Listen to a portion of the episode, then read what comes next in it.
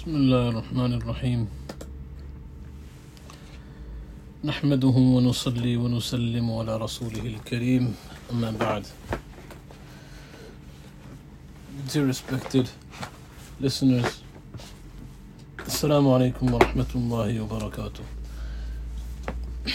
Just want to, before we begin uh, clarify something إن um, so, in the last lesson on Tuesday, I began the discussion of the mothers of the believers, the Azwaj al Mutaharat, the wives of the Prophet. ﷺ. And then I was informed that uh, we hadn't actually finished our original discussion.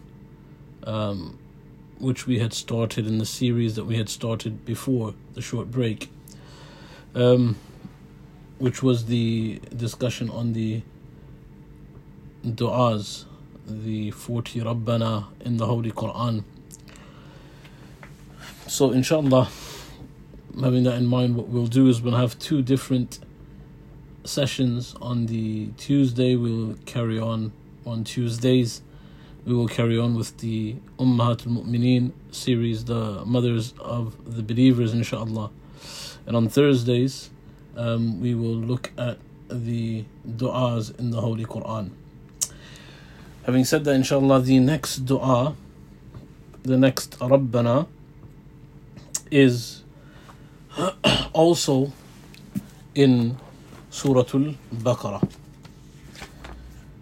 The Rabbana that we discussed previously before the break was the story of وقتل داود جالوت of Dawood and Jalut and King Talut.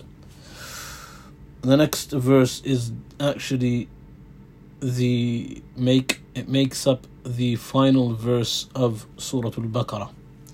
And the actual dua in question is ربنا لا تؤاخذنا إن نسينا أو أخطأنا.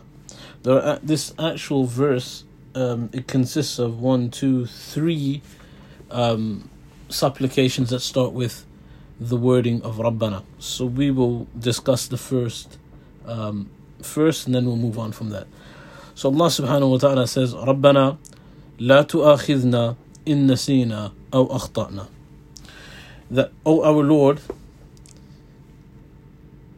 لا تؤاخذنا condemn us not do not punish us in nasina if we forget أو أخطأنا or fall into error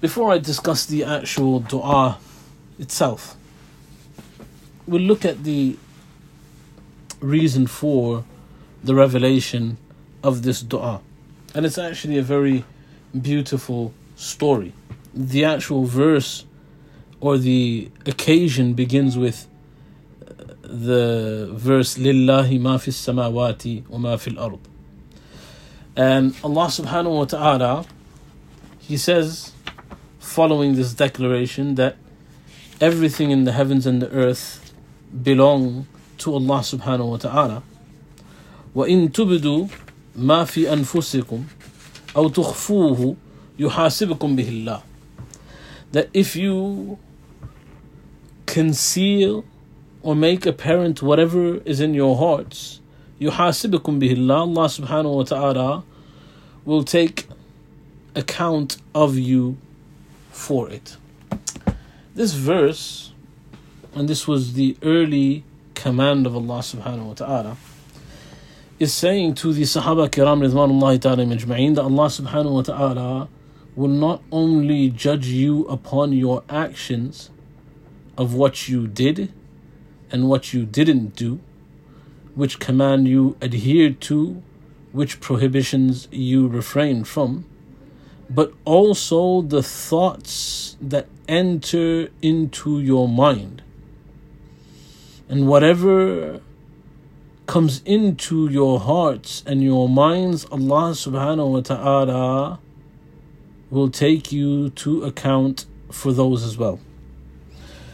So Ibn Abbas radiallahu ta'ala anhuma, he relates, أنه قال لما نزلت هذه الآية that when this verse was revealed جاء أبو بكر وعمر وعبد الرحمن ابن عوف ومعاذ وناس إلى النبي صلى الله عليه وسلم then Abu Bakr, Umar, Abdul Rahman ibn Auf, Mu'adh ibn Jabal, and a group of companions came to the Messenger sallallahu alaihi wasallam and they said, Ya Rasulullah, كلفنا من العمل ما لا نطيق كلفنا من العمل ما لا نطيق that we have been made responsible in terms of actions that which we are not capable of fulfilling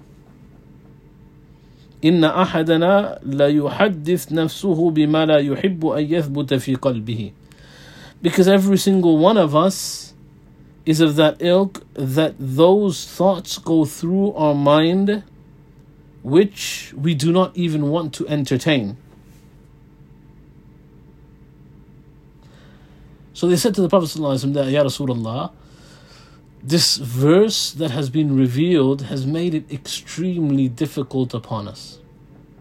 And the difficulty is that every one of us has thoughts that enter into our minds that we don't even want to entertain. And this verse is implicating that we will be questioned by Allah subhanahu wa ta'ala in relation to them as well. فقال النبي صلى الله عليه وآله وسلم The Messenger صلى الله عليه وآله وسلم said فلعلكم تقولون كما قال بنو إسرائيل سمعنا وأصينا The Messenger صلى الله عليه وسلم said that it seems as if you are attempting to say what the children of Israel used to say. That sami'na, we have heard, وَعَصَيْنَا, and we have disobeyed. Kulu, sami'na wa ata'na. Say instead, O my companions, sami'na wa ata'na. We have heard and we have obeyed. So the Messenger said that this behavior of objecting to a comment of or a command of Allah Rabbul Izzati wal Jalal was a practice of a particular group of people that came before you. And this was their downfall. That instead of saying, We have heard the command of Allah and we have obeyed and accepted that command, they would by either verbally or by their action go against the command of Allah subhanahu wa ta'ala. فَقَالُوا سَمِعْنَا وَأَطَعْنَا And the Prophet when he commanded them, they then responded by saying, سَمِعْنَا وَأَطَعْنَا No, Ya Rasulullah, we are not like them. We will say we have heard and we have obeyed. The hadith carries on, وَاشْتَدَّ ذَلِكَ عَلَيْهِمْ This became very difficult upon the companions. The notion that we will be questioned in relation to the thoughts that enter our hearts. فَمَكَثُوا فِي ذَلِكَ حَوْلًا They stayed upon this for a year. فَأَنزَلَ اللَّهُ Allah subhanahu wa ta'ala then revealed, لا يكلف الله نفسا إلا وسعها Allah subhanahu wa ta'ala does not overburden a soul more than they are capable, or does not burden a soul more than they are capable of bearing. This Sha'nun Nuzul, this reason for, or the story for its revelation, is mentioned in the tafsir of Imam Fakhruddin al Razi, Mafatih al Ghaib. And there are tremendous lessons to be learned from them. The beautiful lesson that the eventuality that Allah subhanahu wa ta'ala, what He finally reveals in terms of a principle that Allah does not overburden a soul. Um, this is a tremendous gift that Allah subhanahu wa ta'ala has bestowed upon us. And this is how a believer should reflect on any of the commands of Allah subhanahu wa ta'ala when they seem difficult for the person. So when there is a command of Allah before us, and the thoughts, the either the whisper of shaitan or our own nafs begin to uh, prod us inside that this command of Allah is too difficult for me, This is the verse that we need to reflect upon. لا يكلف الله نفسا إلا وسعها. And say to ourselves that Allah has made it for Allah subhanahu wa ta'ala has made it a principle that He will never overburden me with a task. Iman is not something that is burdensome upon the soul. The ibadah that Allah subhanahu wa ta'ala has levied upon the believers is not more difficult than bringing to action and bringing to life. And that is why there are shara'it and conditions for ibadat and worship to be compulsory. So, for example, um, a person has to be of a particular age because overburdening a baby, let's say, or a pubescent, someone under the age of puberty, with an obligation is overburdening. So Allah subhanahu wa ta'ala doesn't do that. So the first lesson that He teaches us is, subhanAllah, that whatever He has tasked us with, it is something that we are capable of undertaking. In terms of our deen, number one, and in terms of our life, number two. That Allah subhanahu wa ta'ala, whatever situation He puts us in, and Allah protect us and save us from difficult situations. But Allah subhanahu wa ta'ala never overburdens the individual more than they are able to withstand. Number two is look at the resolve of the companions. That it only they only needed to hear one statement from the Messenger and though they had come to seek clarification from the Prophet and say to him, Ya Rasulullah, this is too hard.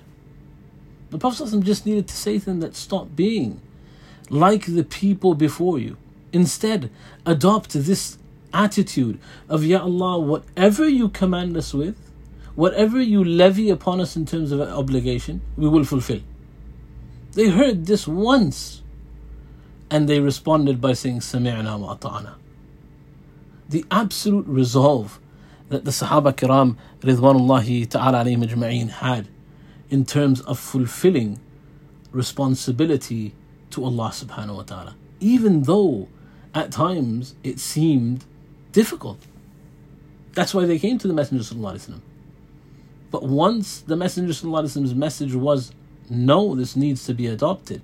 This is the command of Allah. This is how a believer should respond. Then the resolve is something to be admired. Allah subhanahu wa ta'ala, we pray that Allah subhanahu wa ta'ala give us a glimmer of that resolve. Allah subhanahu wa ta'ala give us some sort of resolve in terms of the commands that He has levied upon us, the prohibitions that He has made upon us, that we are able to have resolve in relation to that that oh Allah uh, thabbit aqdamana last time we the dua that we recited from uh, the followers of Dawood to Allah subhanahu wa ta'ala ربنا أفرغ علينا صبرا وثبت أقدامنا grant us steadfastness and this is something that we too uh, pray to Allah subhanahu wa ta'ala with Allah subhanahu wa ta'ala grant us steadfastness in our faith in our resolve in terms of the deen in our responsibility to Allah subhanahu wa ta'ala so this is the background of this verse so, لا يكل then لله ما في it comes to لا يكلف الله نفسا إلا وسع Allah then makes the declaration that Allah does not overburden an individual. He only tasks an individual with what they are capable of bearing. لها ما كسبت وعليها ما اكتسبت. Then the dua ربنا لا تؤاخذنا إن نسينا واخطأنا. That, O our Lord, condemn us not, do not punish us, lest we forget or fall, if we forget or fall into error. Um, number one, this dua is, according to some tafsirs, this is a dua that Allah is actually teaching the believers of how to make dua. This is not a story based on why this dua is mentioned, but the background is that the believers went to the Messenger, the Prophet told them to stay steadfast.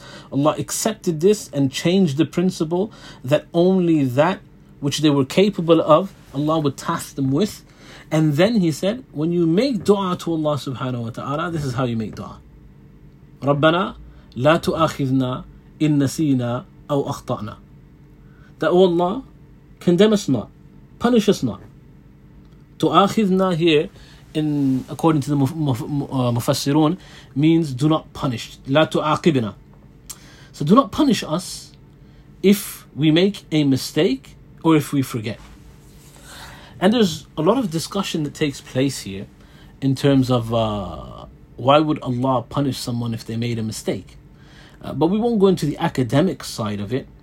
Um, Imam Fakhruddin Razi, uh, Razi rahimahullah, he mentions that m- one understanding of why Allah subhanahu wa ta'ala, he instructs us to make dua in this manner. That لا تؤاخذنا إن نسينا واخطأنا is this is a sign of humility uh, and humbleness of uh, a true servant to Allah subhanahu wa ta'ala.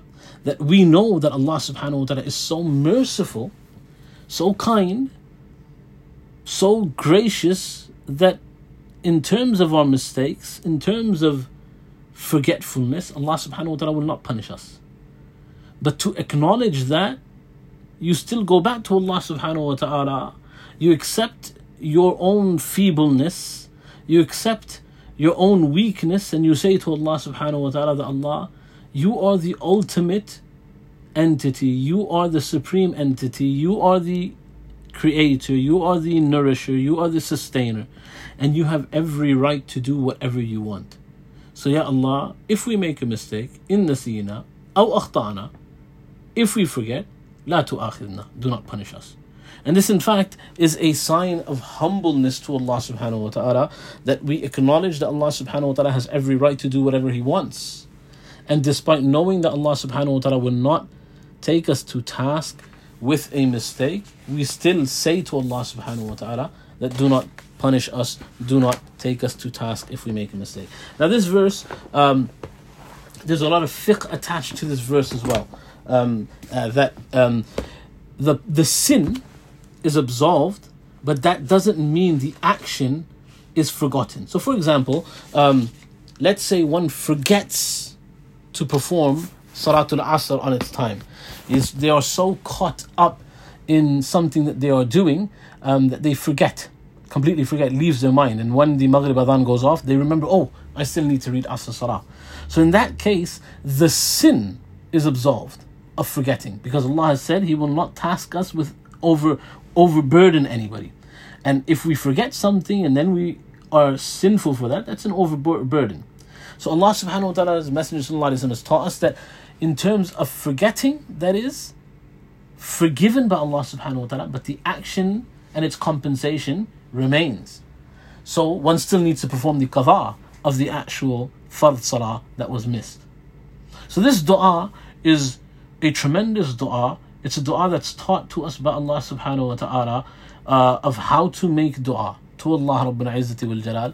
And Imam Fakhruddin al-Razi rahimahullah, he mentions that this is, within this dua is a sign of humbleness of the believer saying to Allah that Allah, you have every right to do whatever you want. Forget about if we deliberately sin.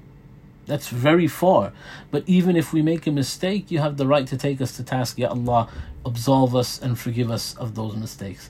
Allah subhanahu wa ta'ala grant me the understanding. Allah subhanahu wa ta'ala grant all of you the understanding. The next part of the dua, um, إن نسينا واخطأنا ربنا ولا تحمل علينا إصرا كما حملته على الذين من قبلنا.